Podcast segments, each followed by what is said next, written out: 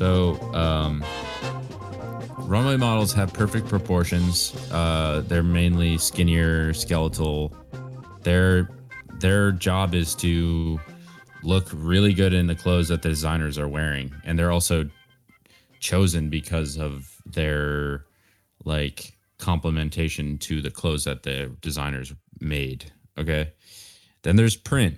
Print models are mainly like people who are maybe a little bit sexier. They're, they're less like graceful in their beauty. Um, I think I don't know if I just said they're a little more sexy. Okay. Um, and editorial models are more kind of I think that's more of a grab bag. That's more models that could be just in a photo shoot in like a random article in, in Vogue or something. Like their truly only purpose is like what the photographer or the designer, whoever chose them, the casting director, whoever, like what they wanted for that shoot. Okay. And that's where like more freak models, quote unquote, are who are people who aren't like necessarily i think there's they're all beautiful obviously like they're not going to have a job if they're not beautiful in some way like symmetrical but they're probably more like you know their eyes are farther apart they're maybe a little more like ectomorphic or um you know something strange is is going on in the sen- in relation to like traditional beauty standards okay mm-hmm. cue the quote I didn't work on my voice. I'm not sure what voice I'm going to be in. This is going to be in post, so. Midway, midway, mid, midway in the journey of our life, I came to myself in a dark wood. Wait, do it in a. It's he's Italian. Yeah, it was like a subtle Italian. Just do it. Ham it up a little bit. Mid- it's it's kind of it's less scary. It's like midway it's like in the journey of our life. Italian. Midway in the journey I like, of our life, like I came to Greek. myself in a dark wood, for the straight way was lost. And midway between the journey. No, I'm not doing Mario. Shut up. Yahoo! Ah, how hard it is to tell the nature of the wood, savage, dense, and harsh. The very thought of it renews my fear. It is so bitter death is more fondly, more so. Wait, I, I read that wrong. Maybe give it a little bit like a Daniel Day Lewis transcendent high voice. It, it is so bitter. Wait, what? It is so midway, bitter. Midway through the journey of our I can't do that. He doesn't talk that high. It is so. It is so. It is. So, I think it's better deeper. It is. It is so bitter. Yeah, death. no, that was good. It is so bitter death is hardly more so. But to set forth the good I found, I will recount the other things I saw. How I came there, I cannot really tell. I was so full of sleep when I forsook the one true way. But when I reached the foot of the hill, there were a valley ended that I had pierced my heart with fear. Looking up, I saw its shoulders arrayed in the first light of the planet that leads men straight no matter what road. And the fear that I endured in the lake of my heart all the night I spent in such distress was calmed. and that's one who. this is just Dracula. And as one well, who, it works. with laboring breath, has escaped from the deep to the short turns and looks back to the perilous waters. So my mind, still in flight, turned back to look once more upon the past no mortal being ever lived alive. After I rested my wearied flesh a while, I took my way along the desert slope, my firm feet always lower than the other. But now, beginning near the beginning of the steep, a leopard, light and swift, and covered with a spotted belt, refused to back away from me but so impeded, barred the way, that many times I turned back to come. To come. It was the mo- it was the hour of morning when the sun mounts with those stars that shone with it that God's own love first set in motion those fair things. so that despite that beast with Gotiflor, I still could hope for good, encouraged by the hour of the day and the sweet season, only to be struck by fear when I beheld a lion in my way. He seemed about to pounce, his head held high and furious with hunger, so that the air appeared to tremble at him. And then a she-wolf, who all hide and bones, seemed charged with holy appetite. Wrap it up. I don't know. I just sort of like kept going, but yeah, we'll end it there. That's Dante's introduction. Ladies and gentlemen, welcome to the pod. This is Books Brothers. Um, we're talking about Dante's Inferno. Um, I if you didn't catch on, that is sort of a that is sort of a famous uh, opening line, right? Uh, two roads Much talked diverged and yeah. a fellow wood. Yeah. Uh, I'm sorry. Um, I in the darkest dream, whatever. So yeah, Yeah, this is know what you're Dante's. Inferno. it was written in the 14th century. Um, it is one of, and I I'm known for saying this. It is an epic poem, um, and it describes journey, uh, Dante's journey through hell, um, guided by the ancient Roman poet Virgil. This is the intro at the Wikipedia page. If you guys want to log on and Read follow along. yeah, read along with me on wikipedia.org. Um, yeah, so this basically is a diametric blueprint of the sort of geometry or the geology, the architecture of hell, the way that you sound like a New York People- like Times podcast right now. yeah, that sounds interesting. Just yeah, like keep saying different adjectives, no, layering um, them on. I'm going on. Uh, so this this describes um, basically if if every uh, mortal sin was like a amusement park ride, except that instead of uh, fun horror, you experience uh, eternal damnation, pain. Um, and in some cases, it's not pain; it, it's some sort of torture. Um, sometimes it's like nearly a sort of Rube Goldberg thing, which is kind of funny. Kind of God, kind of being strange. Yeah, so um, sadistic. Yeah, sadistic, right? Um, so yeah, this is written by him. Obviously, it's maybe not obviously. It's the first part in the uh, three-part series known as the Divine Comedy, Mhm. which is for this. So this is followed by Purgatorio and Paradiso, which is obviously purgatory and paradise. Um, yeah. So I came into reading this book. I not really sure why. I think it's because of um. Dylan. I I don't. I don't think it's because of Dylan. I think I've I've just been I for the last year I've been on like an epic poem kick. So It could have I been read- um, honestly just reading all the Roman history that you're reading. Well, yeah. No, I mean, I was reading Metamorphoses, and I read uh, uh, uh the Odyssey, Mhm. and then I read um, uh, yeah. I mean, there was there was one that was key. Uh, I think I Probably think the Metamorphoses. no, like the Hero with a Thousand Faces. Well, no. um, Apparently, Dante is taking a lot from Metamorphosis. Oh, okay. Here I have it. Like a lot If of you the mess. me again. I'll kill you. Uh, the. Aeneid. I read the Aeneid last night, or not Last night.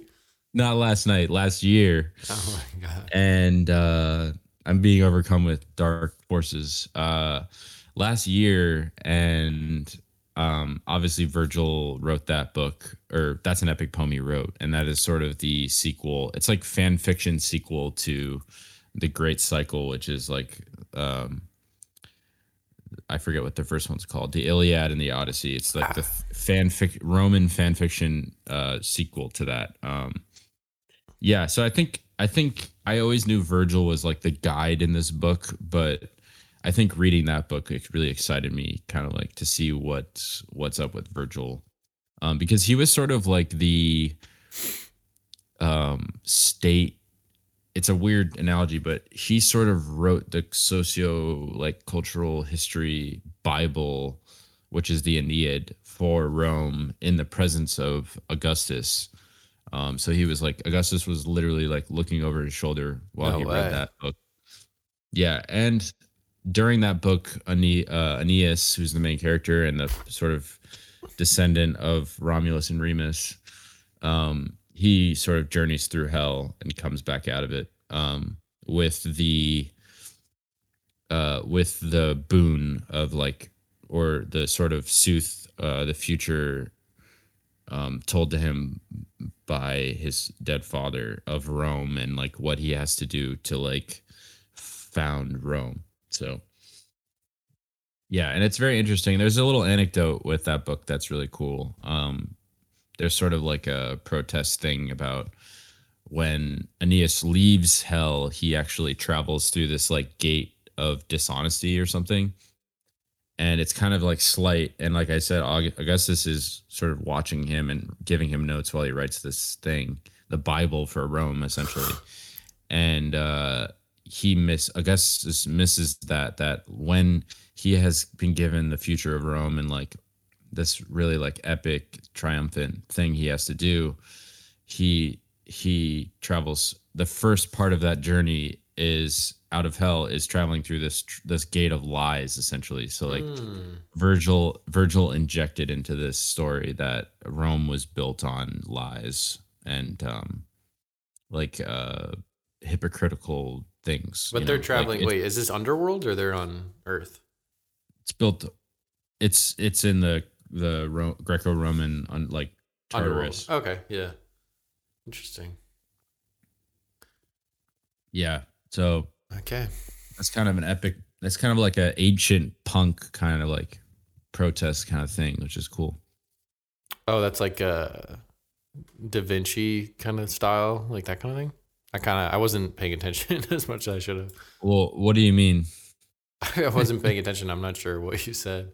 So you just thought to say so sort of da vinci style Well, no, in the sense of Leonardo da Vinci was commissioned by the church to paint the mural, and he was sort of upset with how they were dealing with it. So he did that little.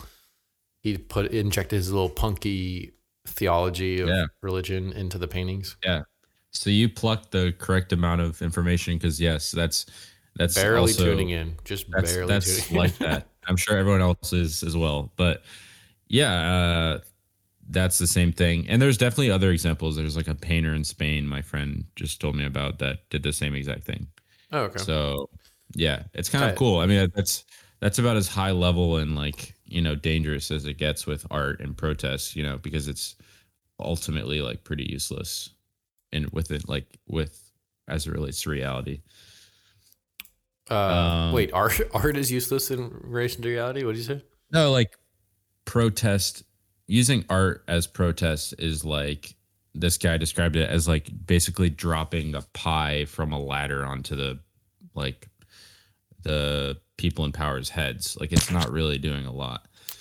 Yeah, But you're book, the you're casting your your uh, your weapon as you're kind of like trying to cast a spell to enchant your weapon to stab itself because it would have to be the person that you want to change changing themselves because the influence of your spell. that's complete nonsense. Uh,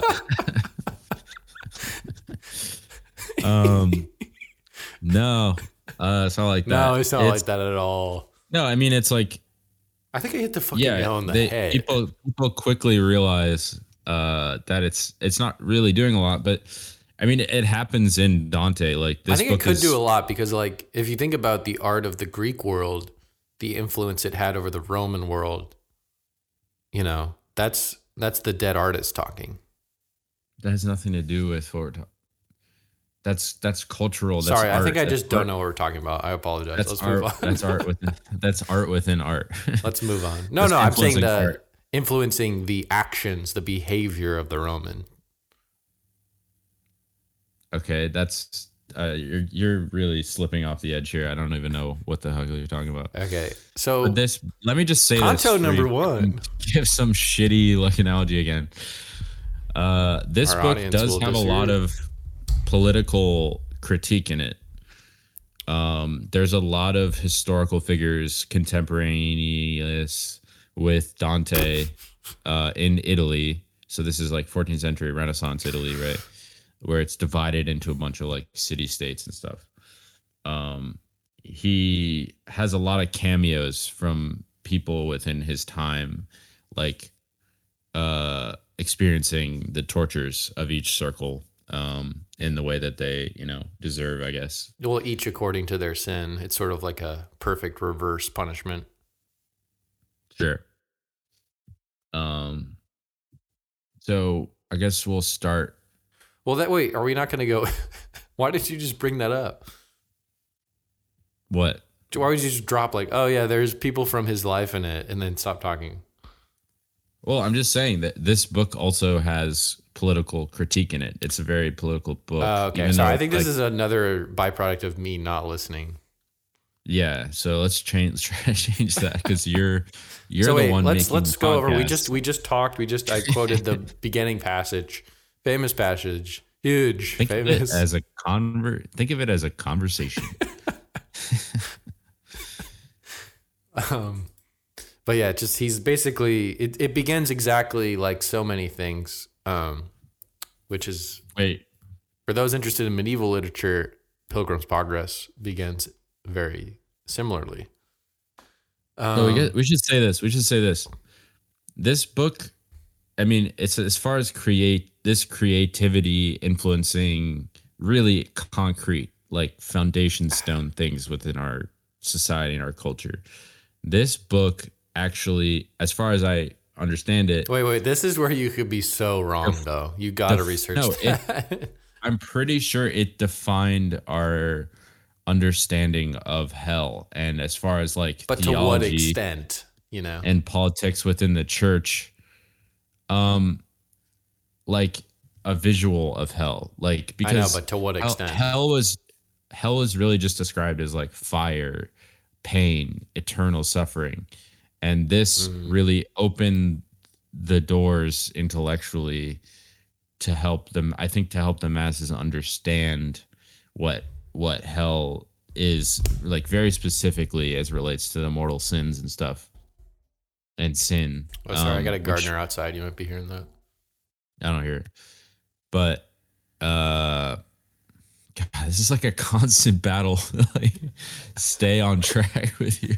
Well, I was making great progress. Fucking inter- interrupt with some stupid. I was bullshit. making great progress, and then you derailed it by. I don't even know what you're talking about. No, because I I had a point that you derailed earlier, and I was trying to go- I was trying to go.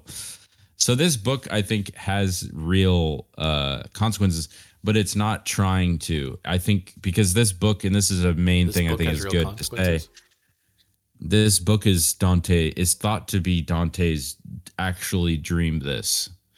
Um, and that's how it feels in the beginning, as you might have felt if you could pay attention to Thomas's nonsensical That's actually something I was thinking about as I was reading it. Is like, uh, Dante's kind of like the David Blaine of like 15th century, where like, I'm sure after, or he, you know, he wrote the first part and he, he finished it by the time he died, but the first part had been released, and like, imagine him walking around the city, like the presence of like, you know, like, oh my god, that's the guy who went to hell. Like Dante went to hell. Like he knows what it's like. yeah, Like, can you I mean, imagine the- how like that? We have that thing today with like a filmmaker or like a musician, someone who's done some David great. Blaine has to do with that. Well, because it's like the sort of like he went to hell and came back. He You know, it's like David Blaine. Like I, I was in ice for seven days, and I, I'm No, here I'm to pretty- tell the tale. I'm pretty sure he said I, I saw, I experienced this in a dream. I know, I know, but like I feel like the layman would probably just be like, "Oh shit, that's the guy who wrote that," you know, and just kind of I mean, be like, was- "He must have been, he must have been no, I know what you're there." Yeah, no, that's that would be freaky. Yeah, but Be I mean, so also freaky. like the language of the first canto is like such good, such a good. Such good. It's it's such a good um example. I mean, it's it, the writing is so impeccable just as it relates to it's I mean, we heard it I would say earlier. It's very just evocative. You know, it's It's sexy. yeah, it's evocative in such a specifically dreamlike way. I mean, all stories are pretty much like dreams. Actually, as I'm reading it, yeah, I'm like almost like gaslighting myself. I'm like, wait, am like is Dante good or did I just imagine that well? And then I just keep reading it and you realize like, no, his ability to just like cast these little spell words that for whatever reason, it's just like a couple words will create like a a luscious image in your mind, which is just like it's kind of like a magic trick. It's weird. Yeah, I mean it's it's it's I can hear the lawnmower now, but it is uh it is That's how the sixth canto being surrounded by lawnmowers. like when someone that was awful. Uh when someone you know tells you a dream, they always talk about it in that way of like it's poetic and they don't even know it. Like they're just describing really essential things like this this leopard came up to me and then like these two hills like came and the sun was shining over it. I feel like You it's know, always it's like- epitomized in in the image of like if something in the night is coming towards someone and they just say glowing eyes. Yeah, I mean glowing eyes. I mean that's a very deeply like primordial Yeah, thing primordial. fear. yeah. You know, you know, it's a, it's such an instinctually scary thing to us, um, which is cool. I mean, I guess there's a love- lot to yeah. chew on. There's a lot to chew on. Small bites, but big big taste. I think we should bring up a little bit. So we were, are we, uh, were we talking about the beginning or were, were you derailing it again? You just were dead set on starting to talk about the cantos, but I was trying to, because yeah, go ahead. Oh wait, yeah. Then we started talking about, um, uh, the influence or something. Um, but yeah, should we talk about the beasts? I just like maybe get into the, not not you know submerge ourselves, but maybe dip into the um, the academic. There's a lot of academic infighting about the meaning of this text, and it's like really because we uh, Andrew and I read the same version from Robert Hollander, and he gives you a sort of taste of the whole um, cacophony of voices like fighting over the meaning of this book, and it's like Mm. insane.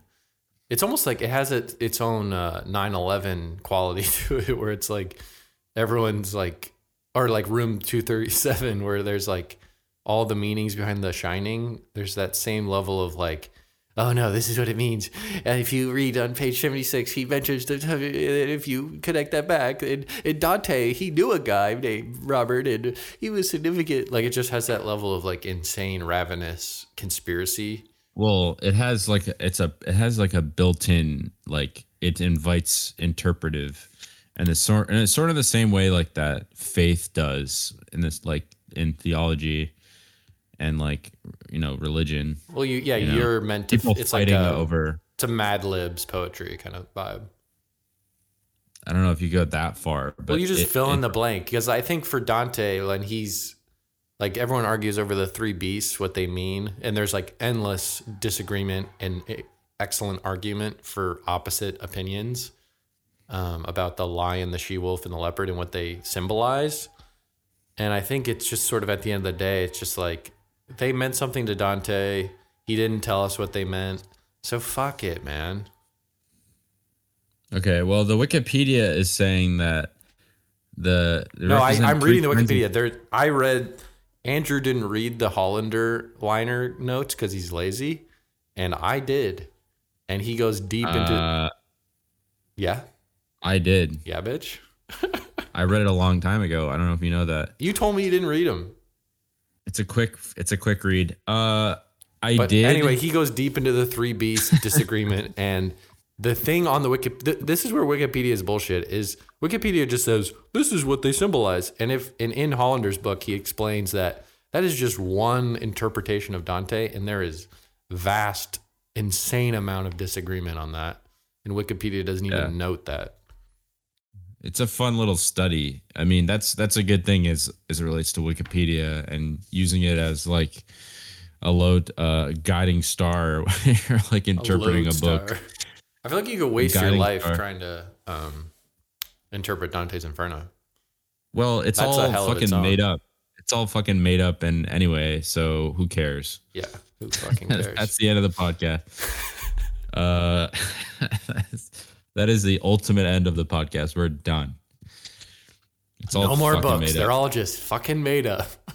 Even if it's nonfiction, it is essentially made up. It's a story that we all have collectively. Yeah, history is all a story. It's the win. You know, there's only one. Who's that? Uh, uh, uh, history of a history of America. People's history of America guy says he wrote the you know leading history book, and he says history's bullshit. He says history's just one oh. story. And he said, and he's like, even my story, just one. And he's like, he has enough, you know, conscience of intuition to be like, it's probably not accurate. Well, as soon as you, I, I was thinking about this a lot recently. I feel like so neurotic. It's so like center of hell neuroticism. But as soon as something happens, it is a story, and it can literally only exist as a story. Even if you take a picture, you document it with a video camera, audio. I feel like a great example of that It- is getting into disagreements in a relationship with someone, and then you st- start recounting uh, together to like figure out what went wrong, and then you'll be like, Well, it's Rashomon. It's Rashomon. yeah, right? you'll, you'll be like, it literally happened three minutes ago, and you'll both be like remembering it differently, and then you, you know, if you have, a, you're, if you're humble, you just sort of give up, but um, sound crazy. that's how slippery history is, Uh, folks. You know. Yeah, and I mean things are only as real as far as history is it relates to their artifacts. And Eh. the context of what happened depends on intention. And the intention can be lied about, it can be Yeah. hidden from the subject themselves. a lot of They don't know why they did his- it.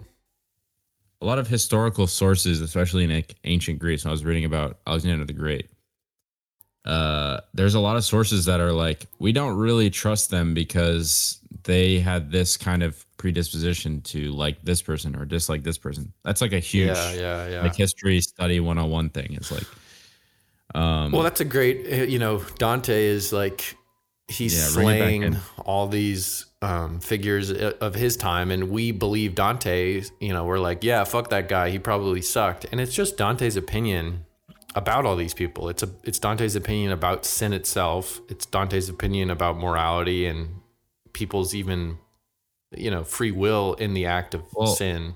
excuse me how can we how can we round that back into not the historical side of dante but the the fact that it is a story and it, it is made up right What do you mean? as far as we know um in the sense of like stories as they happen are essentially like i mean th- as things happen uh, i don't know when things happen they instantly become a story and they are and this the like the truth is lost or Oh, like yeah. the true well, it's just sort of. I think it's uh it's that you know uh, Falkor classic, the never-ending story.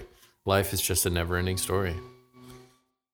It is i mean it's like a billion right Yeah, life's like a billion. Well, that's how we. I mean, it's how our brains literally, uh, like gestate experiences is giving Mm-hmm. them in like randomized stories in our heads. Like we get it when we when we have a dream, it is a story. Yeah, right? when we don't have a Most of the story, we're in a state of uh, it's like a tailspin kind of feeling. And until you craft a story out of it, you're just a tailspin, and your body really doesn't like that.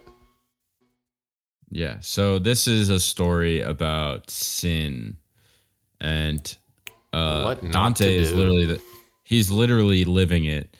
Um, and I think it's important to note too, like as far as stories go and influence, like you know, it's good to think about the influence of religion and like you know, this is pre God is dead. This is a this is a phase of history where r- religion is so real and so o- like so part of like everyday thought every second thought and for someone to just come in and like give there's this no in- doubts. Evolution, the theory of evolution doesn't exist. They don't even know why they're there, how they're there. it insanely uh intricate and complex description of something that pretty much everyone is thinking about and afraid of and like believes that that is, is real and like people bought this. I mean, this is. I was gonna say this is like better written than the Bible.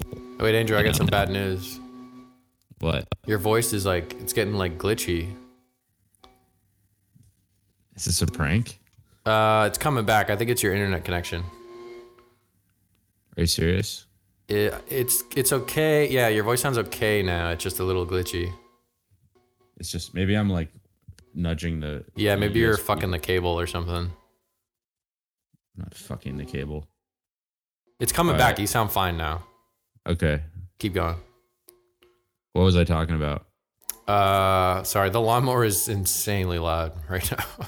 It's not that loud for me. okay, it was he's louder right before. outside my window. But Damn, um, that's kind of like ominous. I know he's like trying to blow me. blow you. Trying was- to blow me. Oh, I see. I, I thought it was a lawnmower. Um, No, sorry, it's a blower. okay. Uh, yeah, it's it's very real. It's very scary. Um, oh, it's better written. I think this is like, as far like as far as like, because I think whoever wrote the Bible, their sort of transcendent thought with it, and it's true for the uh, you know Old Testament, and it's it's just like the whole thing, right?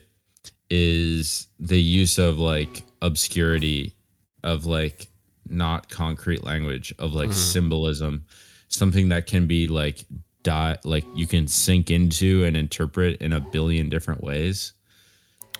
Um, Yeah, well, it's also the it's the goal of giving phrase to the ineffable, which is like it's an impossible task. So like they're just trying their best.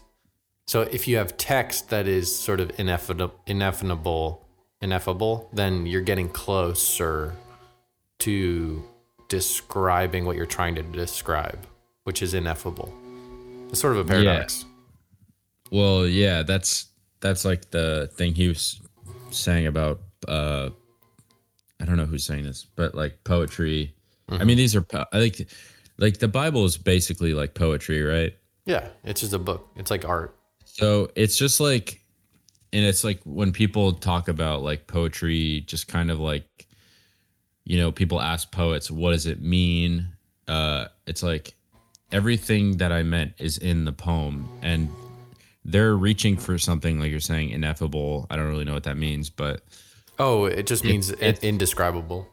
it's just they're just really trying like with like their nails against like the cliff face like trying to reach and like get to this truth and like the words that came to them and the way that they did is like how they're communicating that Actually, uh, and they Cormac don't, they don't know how to do it they don't know how to do that any other way a better up. way you shut the fuck up i was Cor- clearly about to be done with that cormac mccarthy Cormac McCarthy. He also up.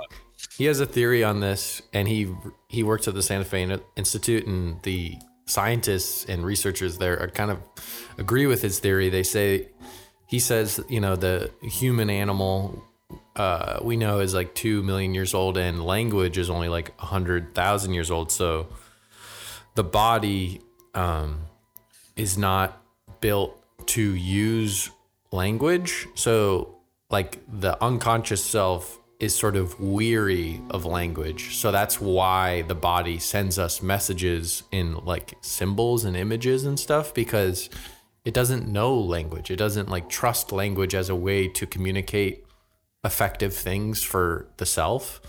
So, it's not going to use those things. So, that's why at the end of the day, there's no words to describe what our body is, is giving to us because our body doesn't talk in language. Okay. Um. We should move on. Yeah. So Canto two. okay. Um. Canto two. On the evening of Good Friday, Dante hesitates as he falls. We don't want to do this. We don't want to go through the whole thing. I know we shouldn't. It's too much. Let's just vestibule of hell goes through the gates of hell. Abandon all hope, ye who enter. Here, wait, wait, here. let's read. Let's read the gates of hell. That's fun. No, So no. This is no. what it says on the gates of hell. Abandon all hope, ye who No, enter. No, let me read it.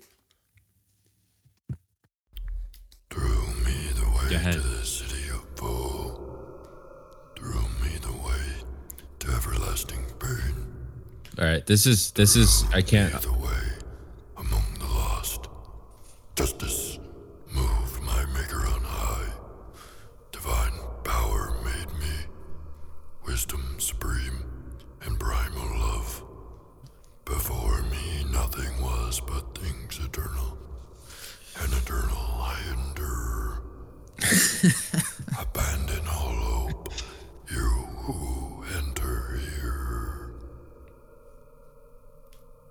Okay, that was almost uh completely unintelligible with the lawnmower You could hear the lawnmower. or the blower. Sorry, it just sounds like someone's slowly like they're like a hundred yards away from you with a chainsaw, like about to like. That's kind of cool though. It like sets the the scene. Well, it adds to the scene. Yeah, I mean, I'm gonna add a lot of shit, Add chainsaws to Just disguise like- it. high reverb, fire burning, and like.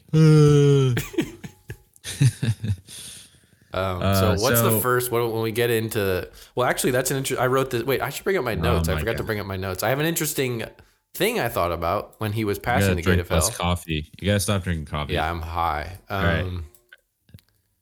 After, oh wait, sorry, that's a little bit deeper. Um, sorry, that's after the Iron Wall. So Okay, well, I don't think we need to do the whole scan, right? Um, Oh, this is interesting. I wrote this down. I don't know what this means, but I said the punishment in hell or heaven is that you have for eternity what you thought you wanted on earth. yeah. Well, that's that's that's cool. Um, but let's talk about. I mean, this is the first circle is the most interesting circle to me because it's not it's not purgatory, and I I I understood purgatory too. uh, Like it is this is called limbo, but it's not purgatory, right? Yeah, it's not. So this is after Dante has crossed the Acheron, which is the river. Just reading Wikipedia. Yeah. yep. And no, I mean, so this is an area for, I'll just do this from memory, not Wikipedia. Damn them. Yeah, close the Uh, tab, bitch. I'm looking at my bag of oats because I'm trying to eat healthier. good. Recent health scare. Uh, this is going to solve Health everything. crisis. It's gonna solve everything. Uh it's limbo is there's not like there's a lot of people there as I remember, right? There's a lot of people in limbo. It's like the most populated place in hell. And this is sort of like a self-help thing, which I feel like we always kind of like lean into a little bit. But maybe that's what all books Well, are. life sort of. is self help. It's Well- just your your consciousness trying to help yourself. well, books are That's basically life, bitch. most most books are really just spiritual guides, aren't Well, they? yeah, Are religion is self help. I think that's why we run into this a lot. Is art is a, is religion, and then religion is self help. heaven is within you. Um, so there's a lot of people that are uh, moaning. There's not like pain, and these people are just sort of like wandering up, and they they want to go somewhere. They they're not going to heaven because God doesn't want them, and the devil doesn't want them either. So he pushes them to their his outskirts basically, because he doesn't even like want to fucking torture them. Well, that's because are- this is an important are- part that I think you missed because I remember you telling me about this part. Is limbo is not uh, it's not for people who like were like didn't have any Sin. passions or anything. It they they um it's simply because they didn't they didn't commit any major sins like murder or any of the things we'll talk about later, but they simply just did not believe in God. They didn't have faith in God. Is why they're in limbo. Well, I mean, if you want to He states that road. pretty. He, he states that pretty literally. Okay, well, if you want to look at it a, like a uh, atheistically, like heaven being um, within you and accessible, I took this as these are people that did nothing with their lives, Yeah, yeah. This is where I is- think you went wrong. Which is which is the most common sin, I think, the unlived, meaningless life, as Bob Dylan would say. I knew which I'm you were sure- thinking. I think you were listening to Bob Dylan and reading this in too close a proximity, where you connected these these disconnected well, things. I mean, if we're gonna cue the music, okay. Uh, this book is, I think, Rough and Rowdy Ways is Yep, an epic yep. poem, and people are surmising that. Um, we're gonna also I'm gonna create an epic poem drop when I think someone's the epic poem, but uh that book to me is like a surrealistic in the way that like Blonde on Blonde is surrealistic and some almost like nonsensical, which is also thought. Okay, so Blonde Blonde is is is like uh, a hipster like '60s hipster odyssey, and um, Rough and Rowdy Ways is like an old man's Dante's Inferno. Yeah, Um, I agree with that. And J- Jimmy Reed has a lot of qual. I mean, there's hellish. There's a hellish feeling around it. There's a hellish feeling about the cover, which sucks. What I mean, the letters suck, but this feeling like this guy, these these like ghosts, sort of like the way that the the camera doesn't is like these people are moving. They look ghostly, and then obviously like the main image of that guy like staring down into this like I mean, I don't know if he's staring into hell or like heaven, but he's like he's basks in that light of that jukebox, right? Um, There feels like a and it's a quote by Jimmy undertone. Rogers, right? Rough, Rough and Rowdy Ways. It's a song. I mean, it's a song. It's a song by him. I can't give up my good and rough and rowdy ways.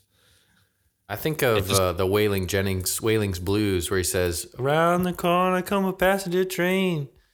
I heard somebody Well, yodel in a hobo moan." If you're gonna, if I'm gonna go on one more thing with Jimmy's, that, is Jimmy's like been dead. He's been a long time gone. all, all, all of his work as far mainly like I mean, I think most of his life and work as oeuvre like is dedicated to uncovering like as it relates to music and like blues and folk music that it is essentially our American Odyssey, like our American epic, but it's told it's told through like thousands of individuals. But we use which the is the same as the. Bible. The Bible is written by so many people, and if you It's collect like, all these American five. songs, you're creating a new American Bible.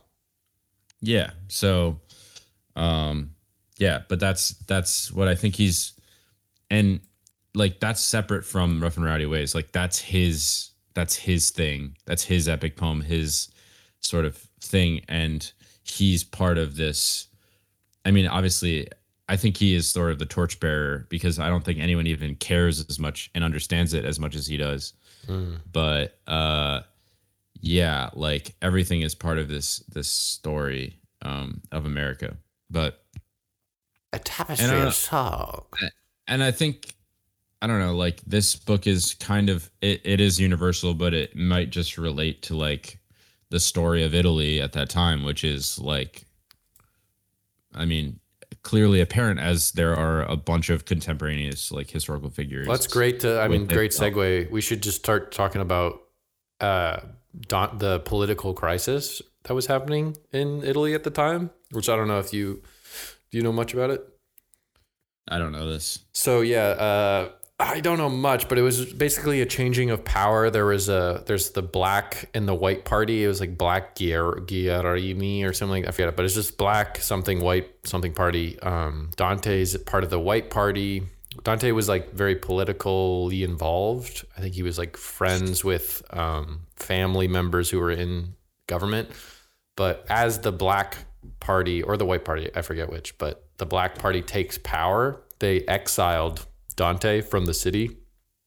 And he and he was like living somewhere in squalor. And that's when he wrote started writing Dante's Inferno is after he was banished. And so this is basically you can see it as like a uh, sort of angsty, um, incelly, like uh, you know, this is almost like him. This is his Kampf. But you can just say spiteful. I This is his It's Mein in-. Incel incel relates to like sexual. No, that's the perfect allegory. This is his Mein Kampf. Just spiteful. This is him sitting in exile, being like those fucking assholes who banished me. Because as you'll see, or as Robert Hollander points out, is like there's so many people from the Black Party uh, mentioned Oh. by name in this book, and so he's well, like, funny.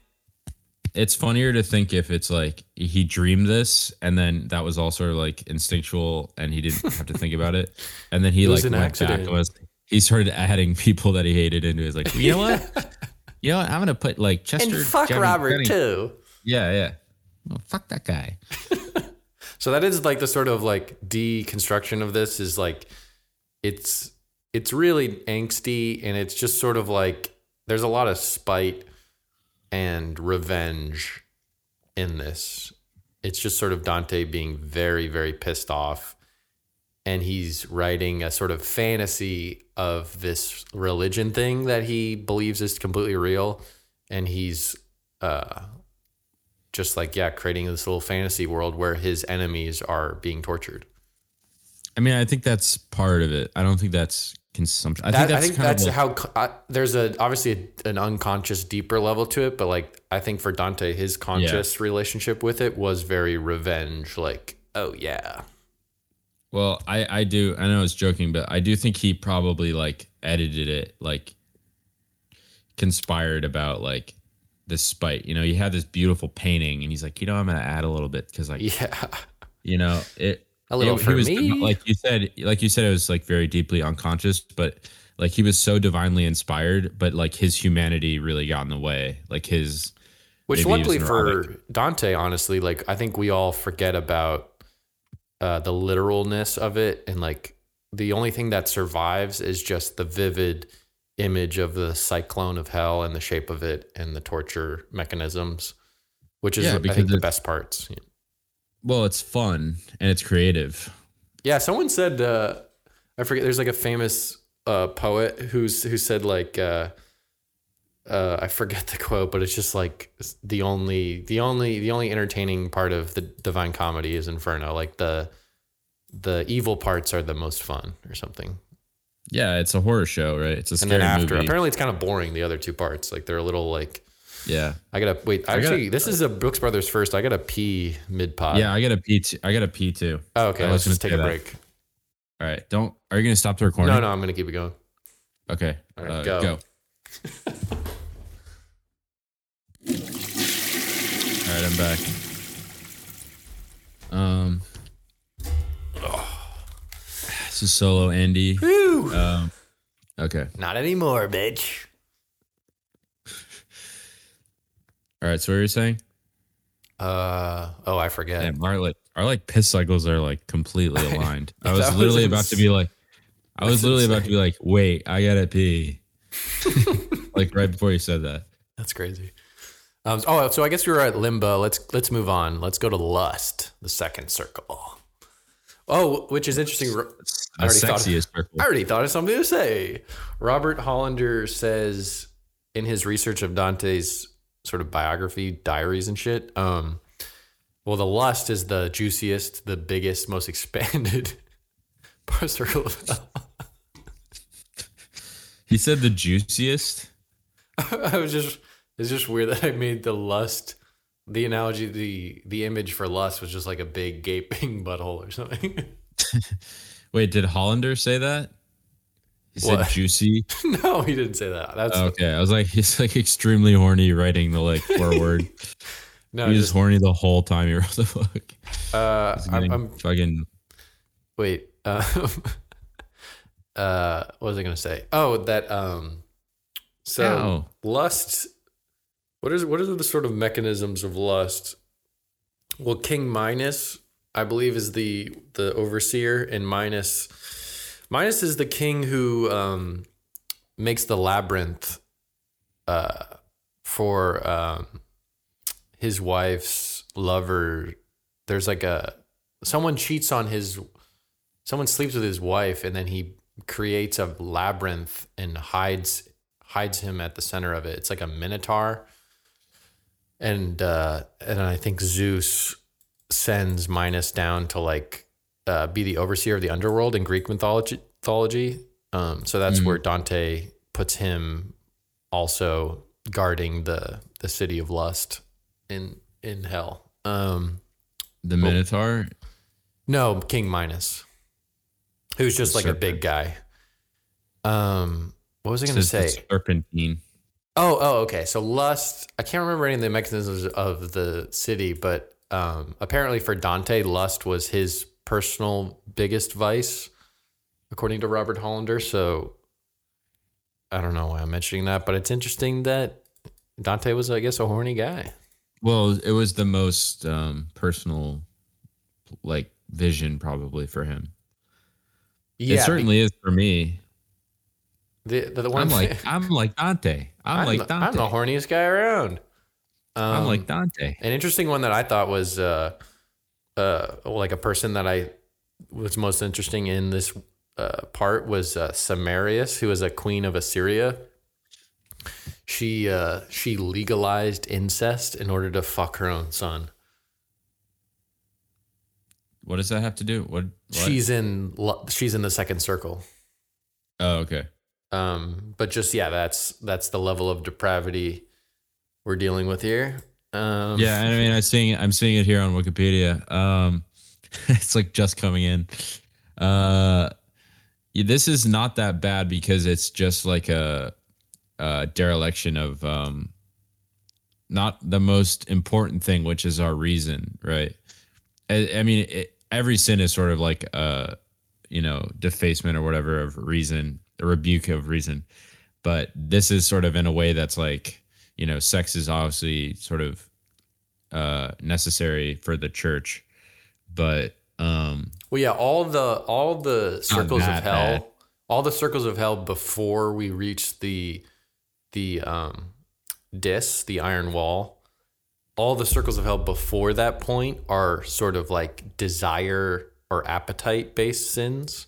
They're not yeah they're not committed in malice, they're not committed with will. They're just sort of like your body's uh, basic temptations. Uh, Yeah. So yeah, he puts those earlier on, and so earlier on, or I guess for Dante, less sinful. You get and more i think sinful. the the main the ones behind the do- uh not the dome the wall i don't know what it is Dis uh they have to do with killing really right or yeah, anything with malice, anything with sort of intent. yeah killing yourself killing others right Yeah. okay Suicide. uh all right let's get to gluttony Whoa. we can't really we've been going for a while like we gotta kind of Oh wait, you're right. Yeah, we gotta speed through this. Um, Yeah, so yeah, this is where the Cerberus is. It's like a three-headed beast, and he uh, he's just sort of like lashing and like he- oh yeah, he's he's lashing out and he's cutting these people with his claws, and then as he's they're sitting there being clawed up by Cerberus, uh, the wounds are healing like Wolverine style, and so they're just continually being quartered and slashed up for the rest of their lives, which I guess is like Um, in terms of gluttony, they they were eating things so much, so the Cerberus is just sort of eating and digesting and tearing them apart forever. Okay. Um, and I, I've seen this too. It's cool. Uh, he says Il Gran Vermo, which you know Cerberus is how it's translated, but it actually literally means great worm. So it's Oh, not yeah. the dog. And that's it's not actually a dog for him, which Oh. it is in Greek. Oh, that's weird. So Cerberus for Dante is a worm, Yeah, but I thought no, they he described like claws. you can be a worm and have claws. Interesting. Okay. Well, I guess that's cool because a worm is just one big stomach. Like a worm, like a snake, doesn't really have much purpose other than being you know, a stomach. he might have. He might have just. I mean, this is how I think translators chose to. They chose Cerberus because it's like a three-headed thing, but he might have just said Vermo because it rhymed or it had like the right. And that's like a thing we should have talked about is like Yeah. mechanics. Is the fact that this is a translation of a poem and of Italian, and it's like that's so constricting, you know, especially with I, especially with pentan- pentanometer or whatever it is. Um, like Yeah. every line, every it's good to know, and you should have noted obviously, like every line in this book rhymes in Italian. I don't think the one that we read rhymes. No, it doesn't. Which is like I felt I felt personally like uh like a sort of like I felt like I was in limbo and I could see the gates of heaven where I was I'm reading the English and then in this edition you see the Italian to the left and you're Yeah, like Vermo, Dermo, and you're looking over there and you're like, "Oh my god, look at that shit rhyming. It must feel so good to read Well, that in does- Italian."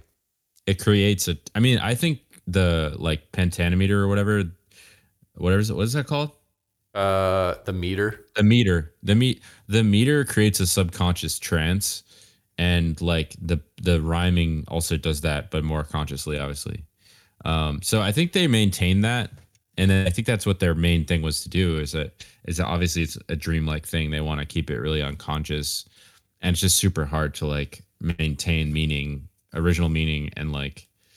Uh, Yeah. you know, tell the story or whatever, or, or you know, like maintain the meter and rhyme and stuff. Um, yeah, let's. So, what is this one about? Gluttony. We can Gluttony, yeah, just just being too much of a hog. Yeah, being a hog. That's it. um, yeah. So the uh, this whole time they're they're traveling uh, through hell. I mean, you they describe walking through these places and shit. I just want to say that. But uh, seven, Canto seven, fourth circle, greed. Let's talk about Uh, that. Greed. Um, yeah, I guess this is for Dante, like for the political aspect, probably the most. Uh, this is, I mean, it's pretty deep. You know, it's past uh, lust and gluttony. Um, so greed is probably what politically with the the. I think I just saw it on the. What is the name of that shit? the Guelphs, the Black Guelphs, was probably a leading influence in what you know tore the city of Italy apart. The gilfs. the grandmas I'd like to fuck. They're called like Guelphs. I don't know how to pronounce it, but Okay. But yeah, greed. Um, uh, yeah, people are just people are. Well, that well, so just describe the uh describe the environment and then describe how they're being tortured. Uh, I can't. I can't remember how they're being tortured. they're also similar. There's not like, uh, as we get deeper, I think the ones that I remember will crop up. But like a lot of the floors of hell, they're pretty similar. And this is, you know, Okay, so I see it here on Wikipedia. Critique. which I'll stop mentioning. Uh they are uh basically being weighted down, enormous weights and with mad hells uh Ah, are okay. being rolled on. So why did you waste? Why did you hoard? So it's Yeah. like spend spending and uh, saving, uh, which is like kind of like a main one of like the main sort of sins I feel like of or like tenets of Christianity is like rich men like are that's like the most satanic thing to be when you die. Oh, is rich. Yeah, because I mean, if you think of Jesus, which is Dante's like guiding guiding star, um, is is not a man who would like keep money at all. So Yeah. No possession. There you go, Dante. Got your Jesus thing in there. people. Okay, uh fifth circle wrath. Wrath. All right, so this is in they're crossing the river Styx, which is another hell river. All right, what's going what's going on there? Uh, I think this is where um, they're just sort of passing by on a boat. They're passing people boiling in in in in you know. Or they're boiling in slime. well, I think they're like reaching. They're trying to get on the boat, and Dante's like kicking them with his feet. I think, yeah, fuck you. Get the fuck out of here. Uh, He's we talked kind of- about the fact that Virgil, um, Virgil to some interpreters is the voice of reason in No. terms of an allegory. yeah, I'll say this: I don't. I never. It never really occurred to me like what. I mean, I think there's some personal relation with Dante and Virgil as it relates to being an epic poet. Um, like this is my hero. Uh, this is my Woody Guthrie, uh, guiding me into and helping me understand these things. Um, Yeah. You know, it's a it's a parasocial thing, obviously. which makes Um, sense because it's like of in terms of Dante's conscious life.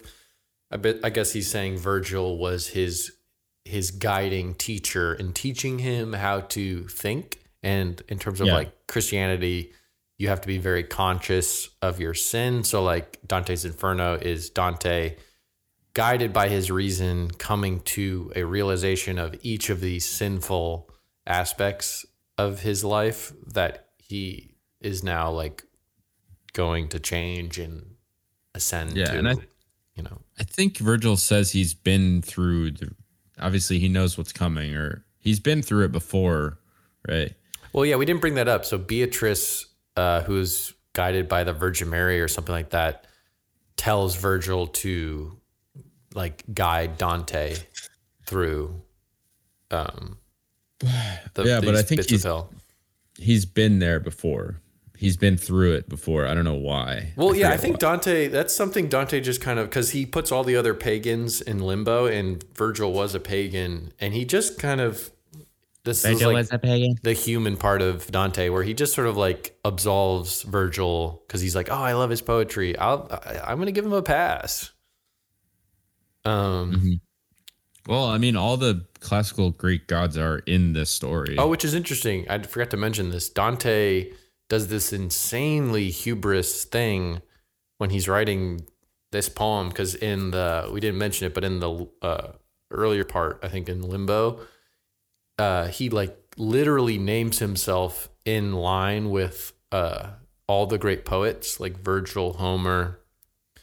Yeah, that's um, he meets he meets them in I think Limbo. Yeah, he meets them in limbo, Like and then he literally Socrates- names Socrates. himself one of the great poets. And at this time, Dante had not written a single thing. Dante's Inferno is nearly the first published kind of thing he's ever written.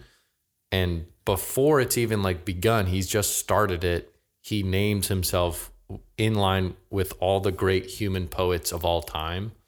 And he was Okay. kind of right, which is like insane, insane that he could be that prideful. And then it's infuriating that he was right. Okay, Like so he, he fucking nailed it. what? We just need to move faster. like, Well, no, uh, it's just that, wrath- let's make this is- long. okay, well, what what is what is the wrath mean? I don't understand. Like, Wrath. Oh, I guess you know, just sort of. uh Well, I guess yeah. What does he mean specifically? Because how does that relate to violence? I guess it, wrath might be um, uh, sort of like a Hitler esque thing where you don't murder anyone personally, but like you uh, tell people to do bad things. Is that accurate? is it is it anger? I don't. Yeah, maybe perhaps it's just anger, like showing uh, ill temper towards others. Let's just Google wrath. Extreme anger. Yeah, wrath is just extreme anger. So yeah, I guess he's just saying anyone who is anyone who is ever mad at Dante, and you know Dante being mad at others, he's self-critical. Savage self frustration. Okay. Uh heresy. So they enter So this is they enter Dis, which is uh, die. any anything committed after the walls of Dis, um, I think which is hinted at, which is like what what is written on it or what Virgil says. This is all malice after this point. I think it's pronounced diet. Oh, okay. Dita. Yeah, and the walls of Dis are guarded by fallen angels, which is cool. Uh yeah, there's also high towers. Yeah, I love the the like structure he gives to hell. It's like very um structured. There there's like there's like, you know, there's a hierarchy. There's like an order to hell. Well, what do you think? I mean, it's just like there are in this place he uh encounters the Furies and Medusa. Um, and then an angel comes from heaven and secures entry for the poets, opening the gate by touching it with a wand and rebukes those who oppose Dante. I forget. Uh, yeah. So let's let's do a sound effect for the opening of the gates. All right. Uh, I don't I don't want to mention sound effects again. Uh, all right. Heresy. Uh, heresy. It's like violence against God. Yeah, not following, not following the law of the law, of the voice of God. Okay. Uh, so they're they're trapped in flaming tombs. Um, Yeah. this is the sort of big criticism I guess of it is like the only thing to talk about are like really pedantic historical references that ultimately are just sort of examples of this behavior. And it's not honestly that interesting for me. Yeah, I don't know. Maybe we don't even need to like. That's where I just sort of I love the poetry of this poem, and then the historical stuff is like there's a few stories I think I wrote them down uh, that are like interesting, Okay, so but that's about it. let's just get. Let's just not do that. Um, seventh circle. That's violence. Uh, This is interesting. Yeah, there's like a there's there's a few rings to this, and Dante puts um, harming yourself as worse than harming your neighbor, which is interesting. okay. So, So, he puts suicide as a as a worser crime than murdering someone else. But yeah, this yeah, I is mean, uh, you, you can make you can make sense of that as far as it being like her, herit, heresy. and then even worse than um, that, he says violence against God, which is just blasphemy, I guess. So that was the first one is is neighbors, um, and that's where people are in a r- boiling uh, river of blood and fire. Oh yeah, I, mean, love obviously, yeah. the violence, the violence against the sinners really ratchets up at this point, um, and people are like a constant like, wow, uh, kind of crazy, um, pain, right? Uh, horror, and I, I, the only part of like, besides the first ring, um, and the center of hell, this one with the suicide is the only one I really remember. yeah, this is Uh, memorable. and and people so pe people who attempted suicide or die by suicide are like I don't know if they're frozen or they're transformed into trees and they speak through the bleeding trunks, right? yeah, there's a I sent in the chat. There's like an image of that. Oh, okay. Um yeah, so obviously you can kind of garner. I don't know if this is really useful. Like people can just kind of look this shit up, right? Uh, what the the rings? Well, I don't know. Like we have to. We're just describing the book, you know. Like Yeah, we're well, just reading Wikipedia. maybe yeah. Let's just talk about things we. Uh, so the, the interesting uh, like note for this one for me was uh, uh, in the third ring of hell. He references Sodom to mean uh, sodomy. So uh, Dante is very anti-gay. We find out. hmm Um, I guess, which I guess he's just following the lead of the Bible on that one, but he very specifically sort of calls out uh, sodomy as uh, something you go to hell for. Sodomites, the violent against. And I wrote this down. So the centaurs are patrolling the river of blood. Um, so, and I wrote this down. This is probably quoting Hollander. It says uh, some early commentators saw in them a portrait of the bands of mercenary cavalrymen who were such an important feature of the horrendous wars of Dante's divided Italy.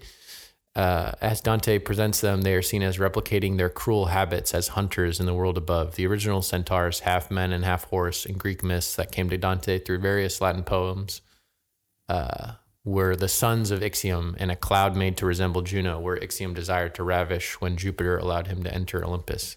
His sperm falling to earth created 100 centaurs. Uh, their career on earth involved attempted rape at the wedding feast of Pythagoras and Hippodamia, where it is necessary for Hercules to intercede in order to disperse them. The centaurs represent the particular sin of violence to others, turned to God's use in punishing those mortals who also sinned in this way. So yeah, they're like cursed to punish these people. And an, an interesting centaur uh, thing, like rabbit hole I went down, is the Ness, Nessus, who's like the centaur that engages with Dante. Um, He tried to rape Hercules' wife, but he was shot with a bow by Hercules.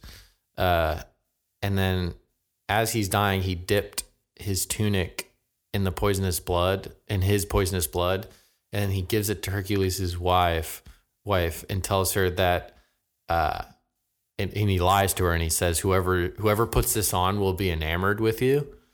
And then so later, like in Greek myth, uh, Hercules uh, falls in love with another woman, and his wife gets really jealous, and so she gives Hercules the tunic, and and then it forces him to commit suicide um, due to the pain that it puts him in.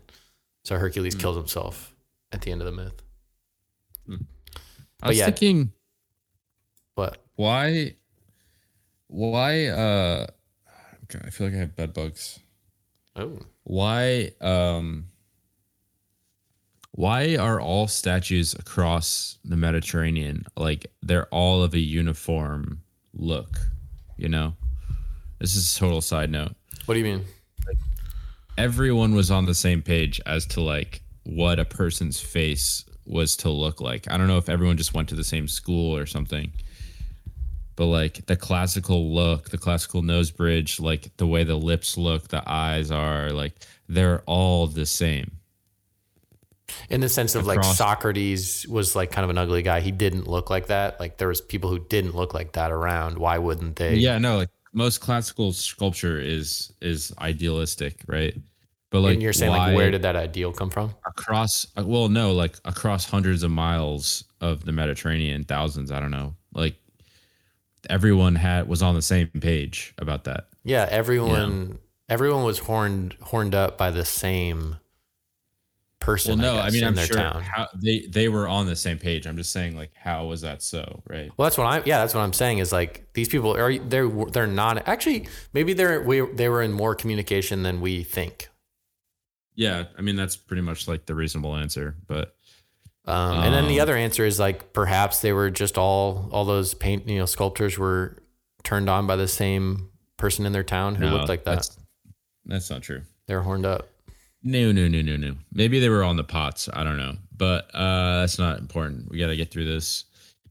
Um, so Uh, yeah, that's violence. And then the next ring is uh or sorry, Oh, you know what we made went me, through you know what made me think you Yeah. know what made me think of that is you're talking about Hercules and I was thinking about like why are these myths like important or thought about? It's like in the sense of uh experiences and plots that we all experience as it relates to like love and our emotions and violence or uh misadventure uh, the myths are for the Greek world and pretty much for the birth of Western civilization as we know it. Like the collect, I mean, this is just Campbell. It's just like a collected, uh, uh, like transmutation of how we all feel and like experience life. uh sorry. All right, so let's go to vi- let's go to fraud. Let's go to fraud. Uh, yeah. So fraud is just again, you got it. You know, it's just people who committed fraud, and he goes through like various types of fraud. So like anyone who is doing anything uh, that would be heresy against like Orthodox Church stuff. So like shamans or sorcerers or politicians who are just leading public uh, people astray, or you know, people who are uh, like a stripper or someone like that. Uh, hypocrites, stuff like that. Um, I'm I don't have much to say until the ninth pit of hell. Do you have anything, anything important things to note about this fraud? Uh, no, sorry, I just got to I got distracted by like bed bug fucking search. Yeah, Um, the eighth hell is a large funnel of stone shaped like an amphitheater. panderers and seducers, flatterers. Um, uh, flatterers are steeped in shit. Oh shit. yeah, so this part of hell reminds me of that pit that um, Bruce Wayne is stuck in, and he has to like climb his way out. I sort of saw that as him like exiting Dante's Inferno. sure, and it's definitely a travel through It's hell. shaped exactly like journey. that. Um, journey. but yeah, so this is where Bruce Wayne Um, ex- escapes. This is that part of. What is this? Sim simoniacs selling church offices. Oh, so this is super theological. Yeah, it just sort of it's very specific and it's very pedantic, and I don't know if it's that interesting. sorcerers, fortune tellers. I mean, it's just this stuff is obviously stuff we are not remembering, so we probably not worth noting. because we Um, can't talk about it. yeah, let's you know? skip to the nine because I have a couple notes that I wrote down on nine, and I love how he opens nine. It's very like, to me, it was like very reminiscent of. Um, hypocrites, thieves. it reminds me of uh, the Iliad a lot, where they would um, they would go on these very long. You like didn't you didn't know what the author was doing yet, and they would just go on these very long um, tales or various representations of something, and he goes on like a huge long uh, allegory of wars and like all the all the deaths and all the these various like disgusting things that happened in these wars. And he basically says that all the pierced limbs uh, cut off limbs and all the wounded troops from all the Apulia wars uh, don't even scratch the surface of the filth contained in this uh, floor of hell. Mhm. which i thought was really cool. It was like super vivid. It reminded me of like uh, standing on the water catching your breath. Joke uh, joker joker man What is what is this treachery? Are you talking about treachery? uh yeah ninth circle So this is the final circle, right? this is the final circle Okay, so this is the one I remember, right? And it's a frozen lake. And I feel like people don't really this is the one I talked about when I would tell people about the book is like I, I don't feel like it's popularly thought of, you know, as everyone knows the center of hell is a frozen lake. You know, it's called Cocytus. Um, and Satan is basically trapped in ice up to his waist, his knees. And like Judas Iscariot, I, I believe Brutus and Cassius are basically hung hanging from the ceiling uh with like their insides out and uh satan is like ripping them out like for eternity all right? yeah and i think cain of cain and abel is there uh this is very dylan so this is where dylan comes into his like like desolation row is is is basically dylan's dante's inferno like it's so similar where you just you take people from life or stories and then Yeah, you write a poem characters. about a similar mood that all these characters are suffering from or in. Um, that part reminded this this part of hell is when I, I think it sort of clicked in for me how similar. Uh, i mean as as far as like taking all these characters from it's there's definitely like a moby dick thing going on which is probably from this but like just jamming all of these characters from culture together which is such a dylan thing yeah, I'm pretty. I mean, he's probably got it from this, or I think you he did. by some by some you know eighth degree of influence. Right. Yeah. Um, I read something about um, apparently. This is what I wrote. I'll just read it. Muhammad is in the ninth pit of hell. His body is clapped uh, from chin to asshole, which is like cut open. Uh, and then I and then I wrote in parentheses where men shit. I don't know why I did that. And then I said, comma, with his entrails spilling out. When he first sees Dante, he pulls his chest apart and cries. Then he recounts how they are all hacked apart by a demon and then make the rounds. Oh yeah, and then once they've returned back to the demon, Wolverine style, again, they're healed and then they're ready to be hacked again.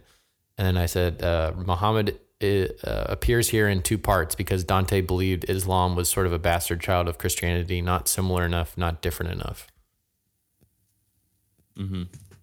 So yeah, again, Yes. he's just like uh, he's you know saying people who don't who aren't Christian are bad. Mhm. Um, but yeah, pretty pretty vivid, vivid image. That's probably the most memorable for me was Muhammad like splayed in two and just being like blah. Because when you Jeez. see those big names, I don't know, you start paying attention when you see a name you really recognize Mhm.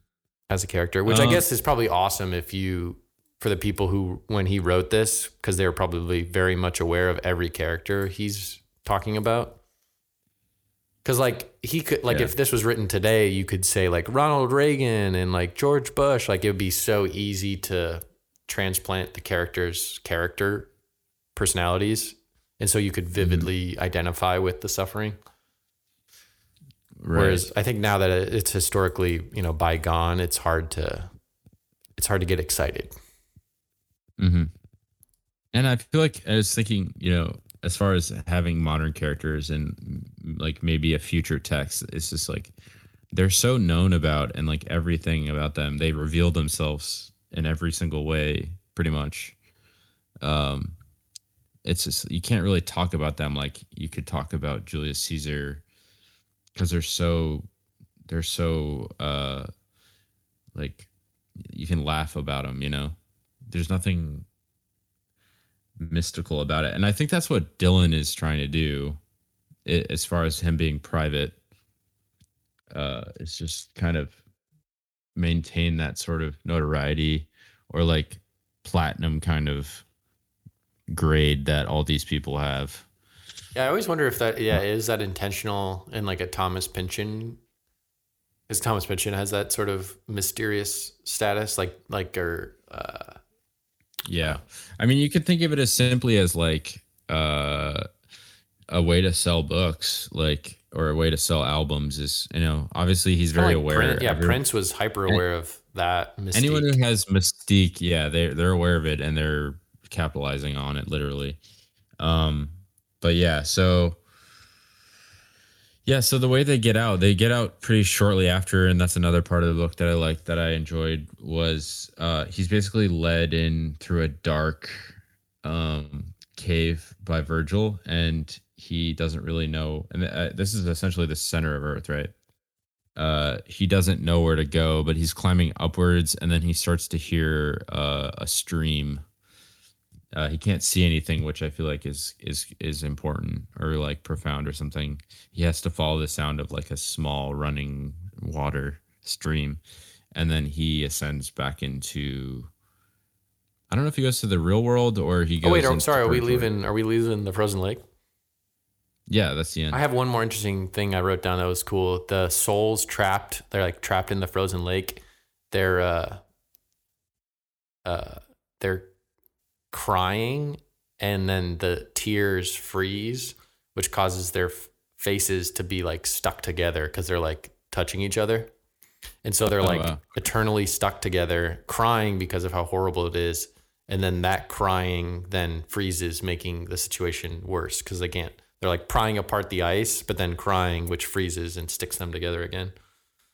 Um, oh wow, okay. I didn't pick, I didn't hear that one on the first one. uh, Yeah, so they get out of hell uh beneath the sky of studded with stars studded with stars which i thought i i really liked the ending um i thought it was really nice yeah, yeah, it's a pretty ending, and I love the how Satan's like huge, and and like has three faces. It felt very much like a video game finale, like like um, what's that game where final boss final boss and like you're Dante's kind of like crawling all over him and it's like it's very video game final boss. Um, well it i don't i, I was it made me think you don't really expect uh what his description to be what it is like it's so it's just not it's again you know it's such a popular book obviously but um i feel like he's never really it's never spoken about his specific like rendering in this book which is really b- bizarre. Um yeah so that's it that's dante's inferno well, there's one thing one thing I wanted to mention which is interesting. I just remember we have to rate this book I know we got a lot to do, uh, but I want to. I, I I, can't wait till we do the Bible. We got to do the Bible now, or at some point. well, I don't know. I found out there's a there's already a podcast where they uh like chummily talk about the Bible and they they literally go through it like chapter by chapter.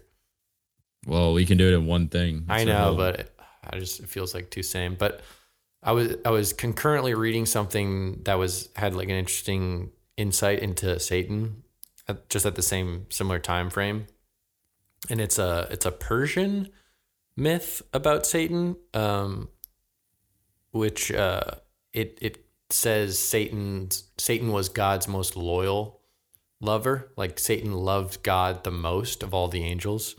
And so when God uh, in theology creates man uh, and says to the angels, like, you must serve serve these people and like, you know, uh, uh, you know, love them. Uh, Lucifer refuses and says, uh, you know, like, wh- why are we why are we worshiping man? Why are we serving and loving man when God is our is the only thing we should be, you know, loving and worshiping? So uh, God casts Lucifer to hell. Um, and so now, so Lucifer, he's Luc- anti-human.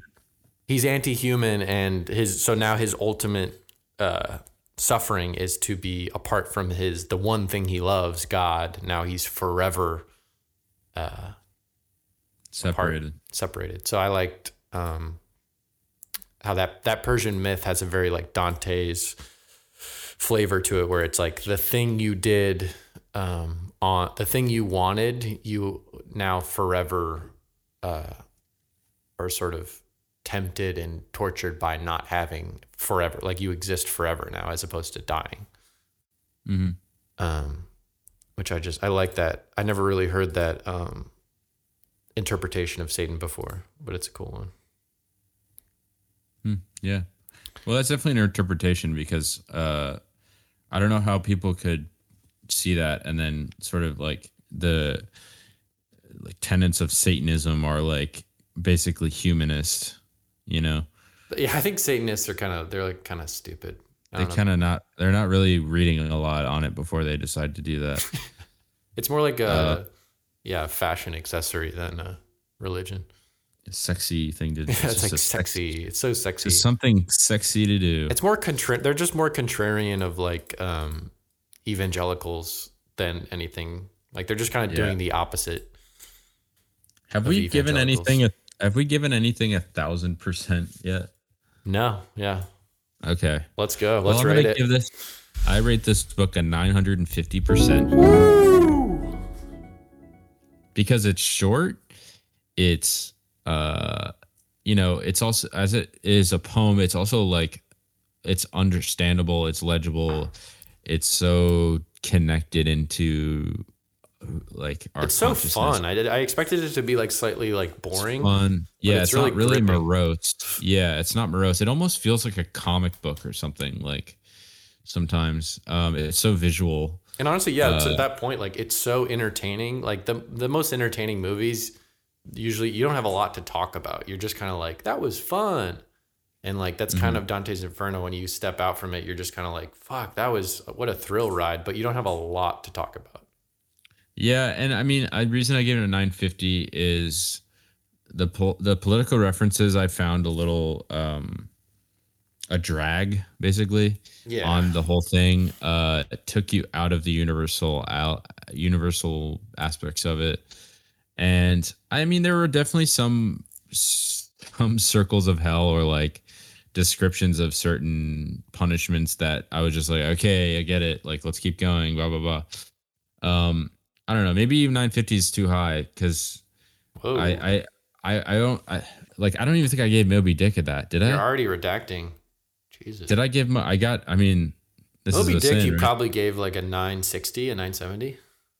I'll give this one a 900 because it did affect me in a way, but like Moby Dick, if we're gonna like make these compete with one another with our ratings, like that one, I feel a personal like that one is pretty constantly. I think I think a book me. should be rated not in in comparison, but in comparison, not in comparison to another book, but in comparison to what was the book trying to do and how well did it succeed.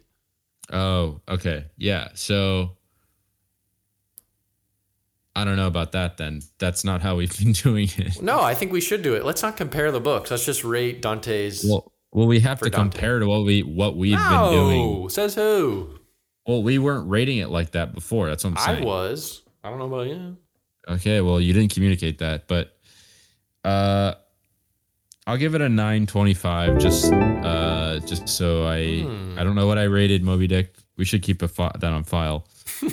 but I don't want to be above that, so Um, cuz I think yeah, I think yeah, actually, Dick yeah, I might- agree. I agree with that because I see what you're saying. Like Moby Dick and Dante's Inferno both have a very strong uh, moral, religious purpose. Like they're both telling a sort of religious, modern religious tale, like sort of updating the Bible. Um, and so, in that sense, they're both trying to do a similar thing. And I think, yeah, Moby Dick is way more relatable and real. It's it's not beholden to like true like I know it's very Christian influence, but like it's not actually beholden to religion.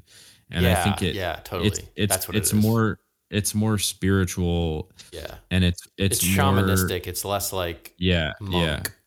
It's more in relation to like it's more human based um and it just connects I think with the human soul more than uh this does because it's, it's, it's less judgy too. Like I feel like it's so contradictory for Christians to be so judgy when it's like, you know, that's it's kind of you know it's satanic to be judgy.